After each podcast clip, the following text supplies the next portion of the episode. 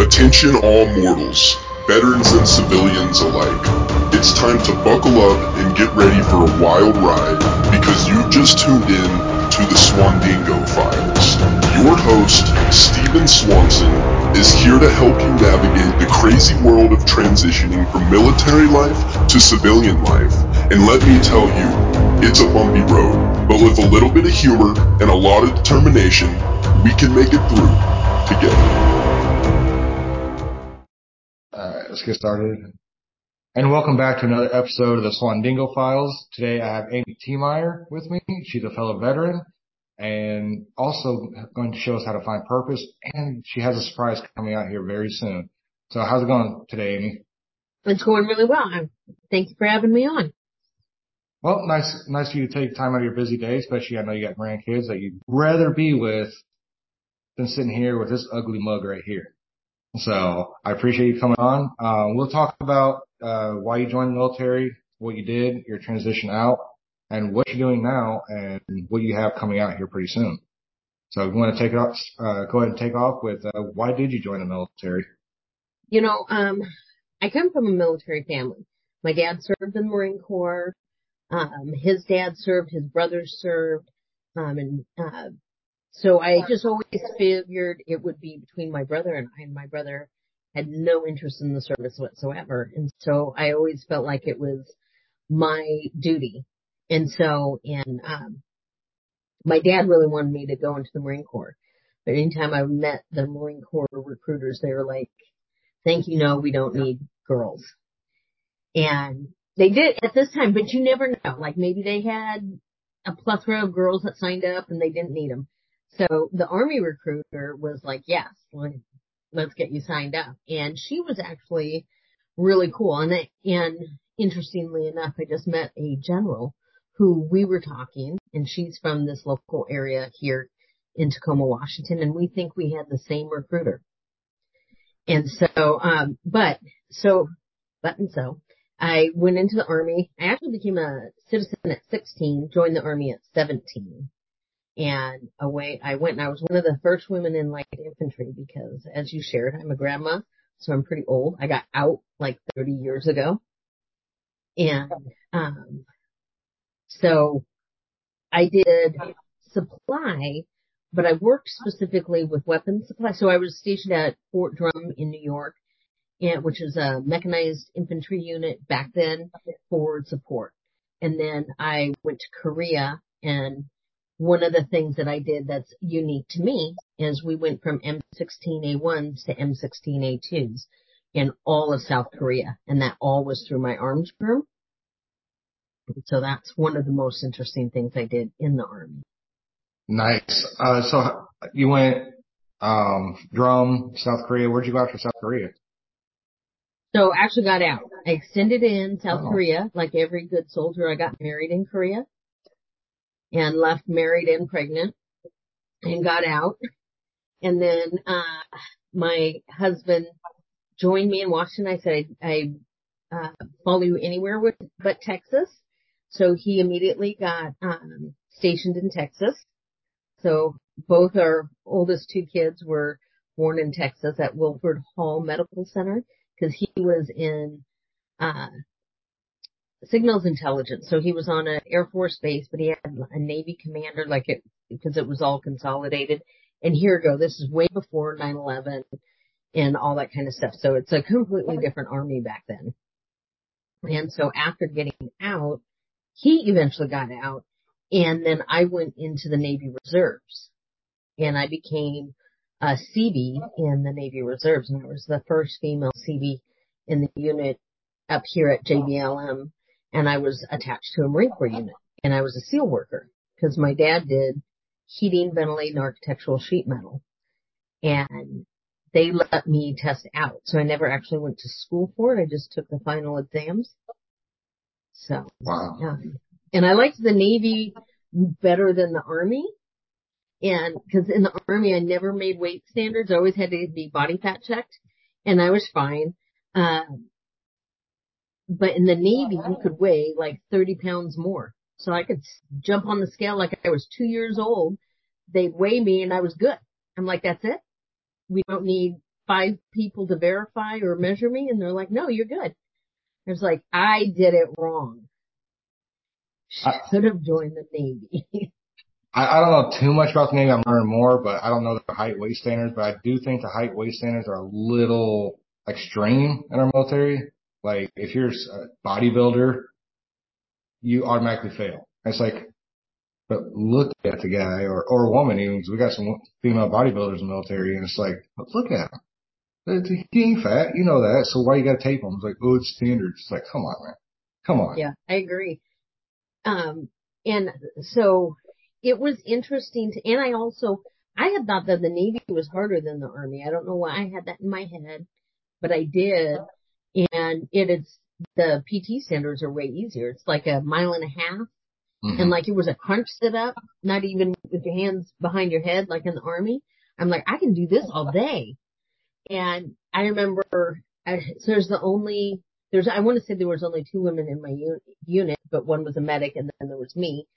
And so she always was doing stuff and not, um, or I don't know when she took her PT test. I just never saw it.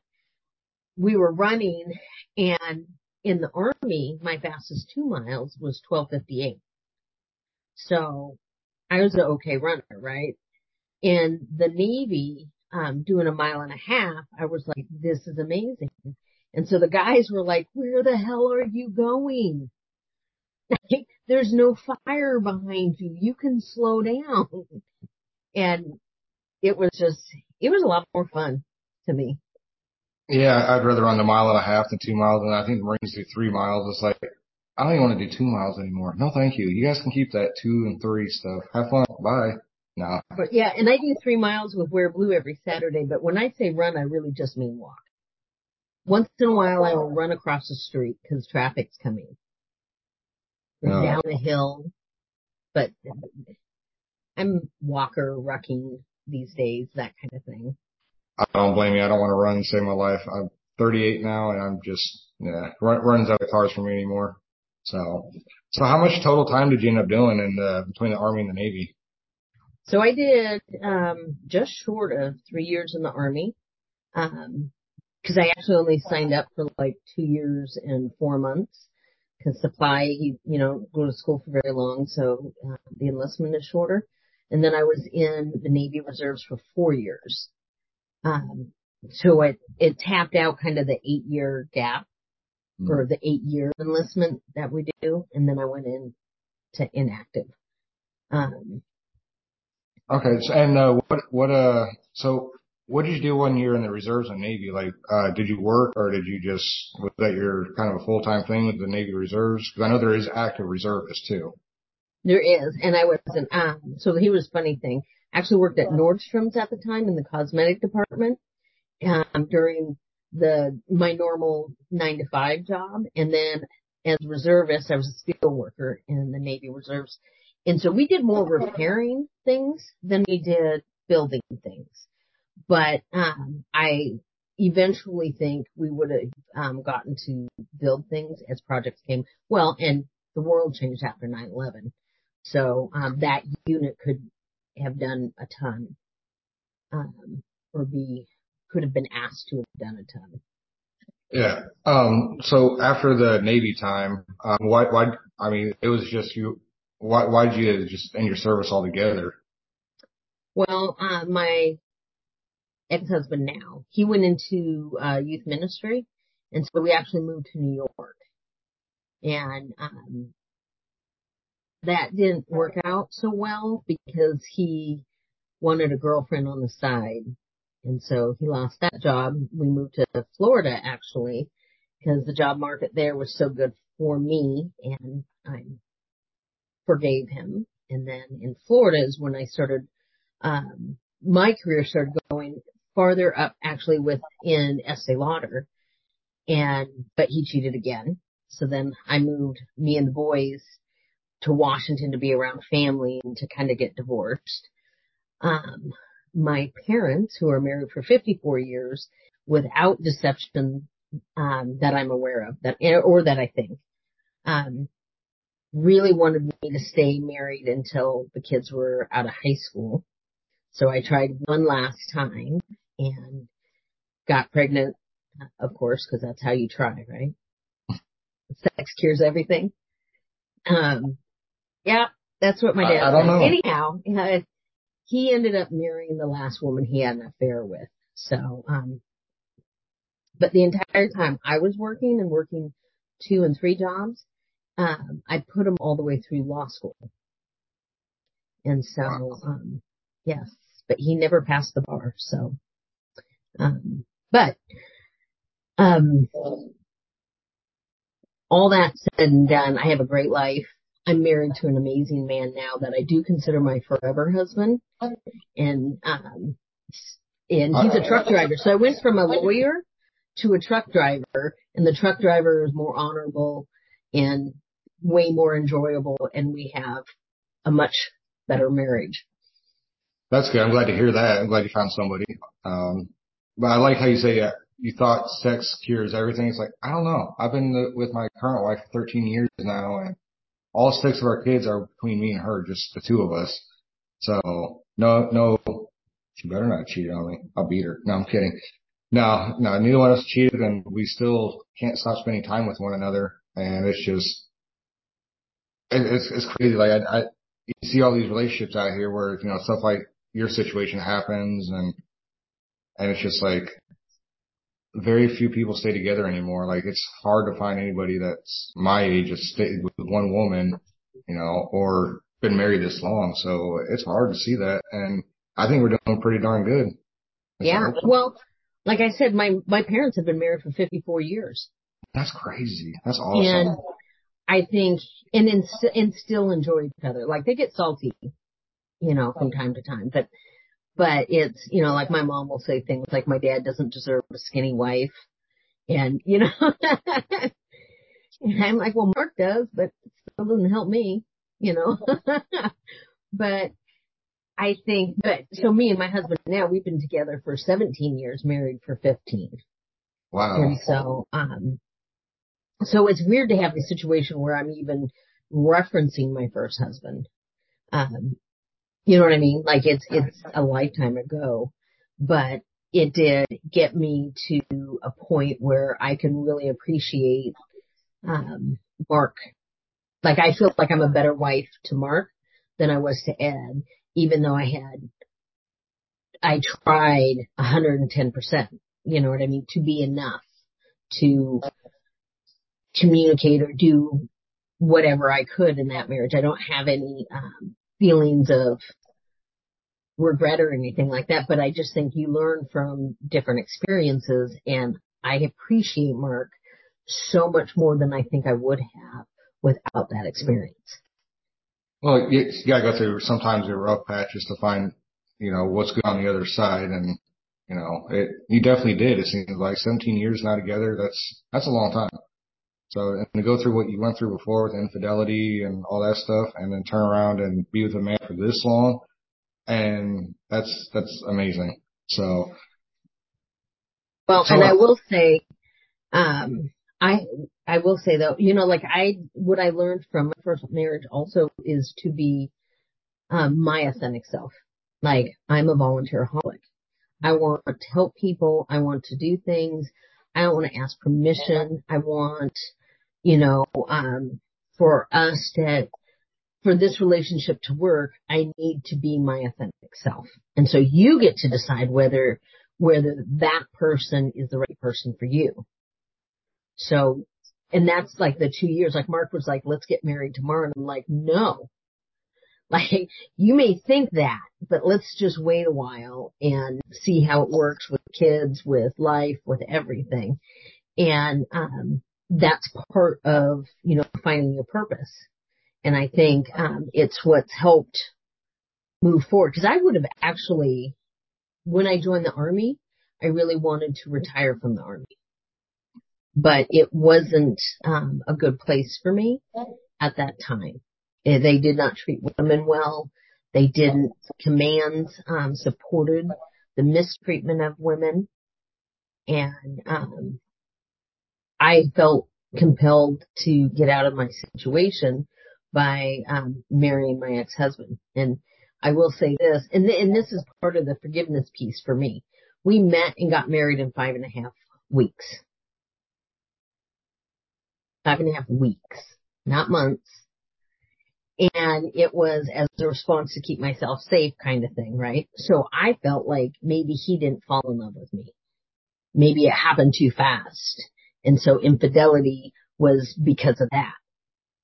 And that you couldn't so it was so it was really interesting um the psychology that I had for that you know um, yeah, that I have gone through counseling for. No and it's understandable. Sometimes you you know you rush into it. Uh I mean you don't really really truly know somebody. Some some people say it takes years to really get to know somebody but so how did um so is volunteering is that how you found your purpose or it is um but it's been like to me, volunteering is so much fun. And I've had such amazing um, experiences from it. And so it definitely is where, and I also feel like it has continued to make me a better person. You know, like I've done um, events and failed at them, but people are like, okay, but you need to do it again. And I'm like, but I don't want to do it again. I sucked at it. And they're like, just suck less. But do it again. like we don't have anybody else who's going to do it. You know, and then I think, uh, there's points in which you learn also where your superhero parts are. Like I love working with suspended expelled kids. Mm-hmm. The rougher around the edges, the more we can relate to each other and I can speak as honestly and frankly as I can or with them and they're, they appreciate it versus are scared by it. Yeah, sometimes I, I think they just need a little extra attention because they're probably not getting it from home, honestly. But how much, do, uh, how much volunteering do you do? Well, at one point I took a year off of work and I volunteered over 40 hours a week. Oh, wow. And then there are times when I've volunteered almost as much as I've worked, like close to 40 hours a week with a 40 hour a week job. Wow, you must have a good man then. Right? you just run off that much and go volunteer yep. time between that and work. Yep. And I don't, I don't cook dinner very often. I don't, but however, we're always going to different awards banquets or whatever and he's my date. He's like, well, this counts, you know? That's nice. At least he takes that. I mean, he didn't have to cook, but hey, I mean, he gets the food. Well, and he's, um, he works 14 hour days and then he's in the Air Force Reserve. So he, and so he also deploys and so we can be married single very easily. And so we have to, we prioritize our relationship because of that um, so that we um, spend quality time as often as we can. Yeah, it's not always about quantity; it's about quality time with one another. I, I'm a firm believer in that each each spouse needs their own personal space. You know, a week, a few times a week. Um, when I, would go away for a week or two at a time, because I used to be a truck driver too it was, I'd come home and it'd be like we'd fall in love all over again. And then I go back on the road and, but that was hard though, especially with little kids, you know, it, it's, that's still pretty hard to do, but there's still times I just want to be like, I'm gone. Leave me alone for two hours, please. Yeah. And so, um, I took him to business conferences after his last deployment. So that was kind of fun because it was just us in a hotel room you know, um, and we do the conferencing thing or whatever we needed to do, but that was kind of nice. We weren't doing dishes, you know, um, we were storing our laundry. So I think when you have, um, creativity, you can make it work, right? It's all about being determined. Yeah, no, I believe that too. So, um, so you're volunteering. You, is that what you wrote a book about or? So it is. So the book is called Stories of a Volunteeraholic. And um, because I feel I like, like the, as like a nation, we're just at this point of disappointed with everyone, right? Um, and division and just all these things. And so I, so the book is written for volunteers. It's not written for boards. It's not necessarily written, um, for fundraising, although maybe you would get ideas from it. It's, it's written to the volunteer, you know, and I actually have, you know, how you show up as a volunteer is how you show up in life. So don't get it twisted because you're not getting paid. It's still your work ethic and your character. You know, and I talk about, um, you know, the mistakes that I've made. I talk about the fun times that I've had, all the different things that we've done. Um, and so, and, and my hope is that, um, subsequent books are other people's like, oh my God, I got the story for you. We decided we were going to train, um, monkeys to go up apple trees, and, you know, like whatever the crazy idea was. That would be a good story, you know, and, You know, and that would be a good story.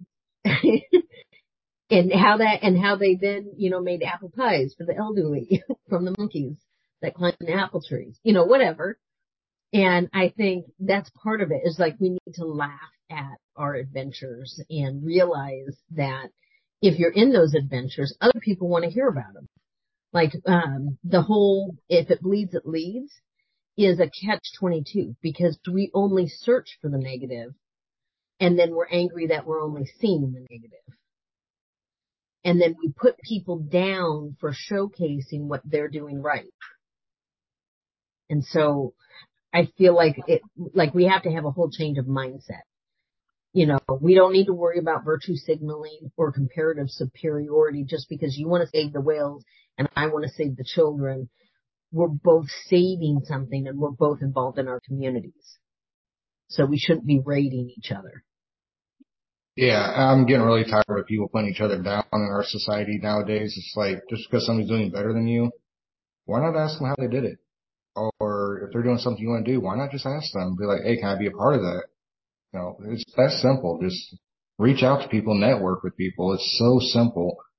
And I'm glad I'm realizing this just in this past year alone, how much networking is valuable to just success period. Well, and I think even with character development of our kids, like I bring my kids and my grandkids to um, uh, projects so that they have scope and perspective. You know, like we'll we'll cleaning this neighborhood up, and I have my five year old grandson with pickers. Like he's super excited about the pickers and the the gloves, you know, and doing an activity, but it also gets them to understand like we don't litter we don't want to be the cause of someone else to have to do this work. And, you know, all these things and wow, that's super gross and that's, you know, really cool if you're a little boy. and I think it's building memories with your kids through volunteering, I think is a really good thing. So what, uh, so you volunteer, I know you volunteered a lot, clearly. Do you have a certain event that you, that, that you did that you like more or you got more appreciation out of or just more gratitude from? So uh, I like to work with kids. I think that's um I don't and I and I personally feel like uh cleaning up I don't know how Texas looks right now, but Washington looks horrible. There's garbage everywhere. And it's tied to people experiencing homelessness and stuff like that. But it's also tied to the it's not my problem. Like I didn't do it. Um, it's not my problem.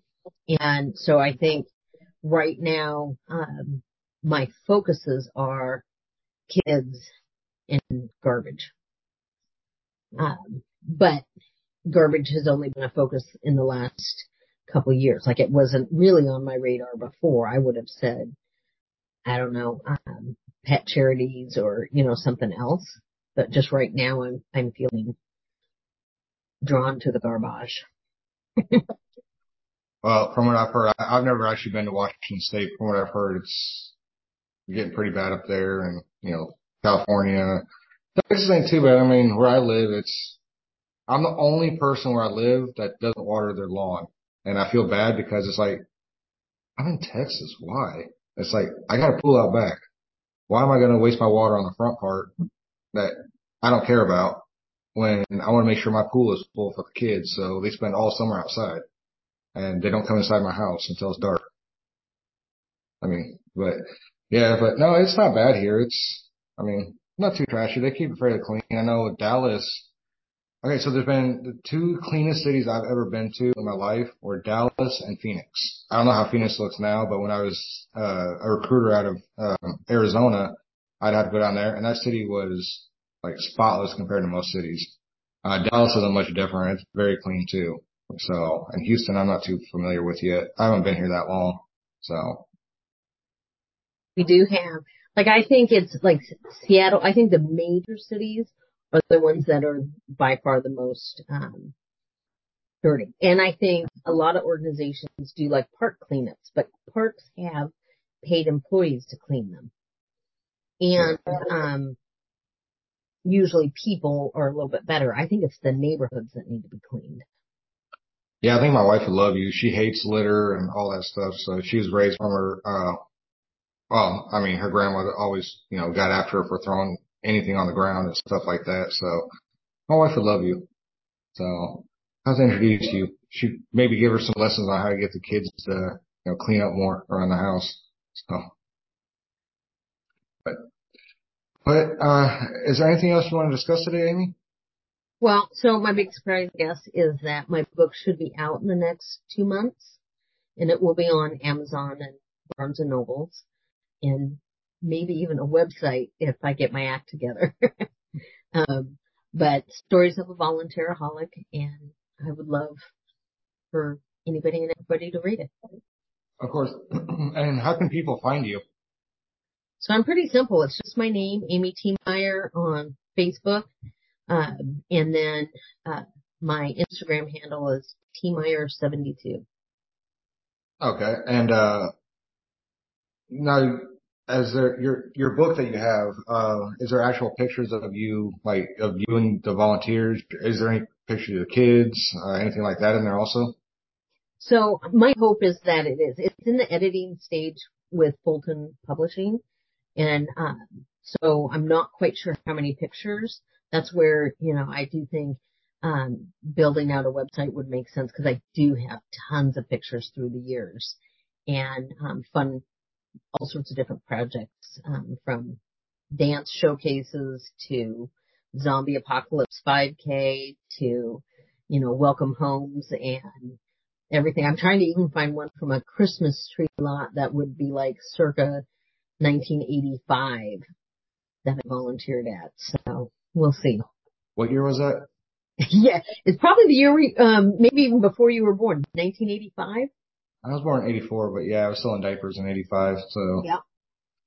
No offense, but, well, I appreciate you coming on, Amy. Uh, I'll be looking for your book, uh, and I'll steer somebody in your direction to help you build your uh, profiles up and everything, but that's all we have for this episode of the Swandingo Files with Amy Tiemeyer.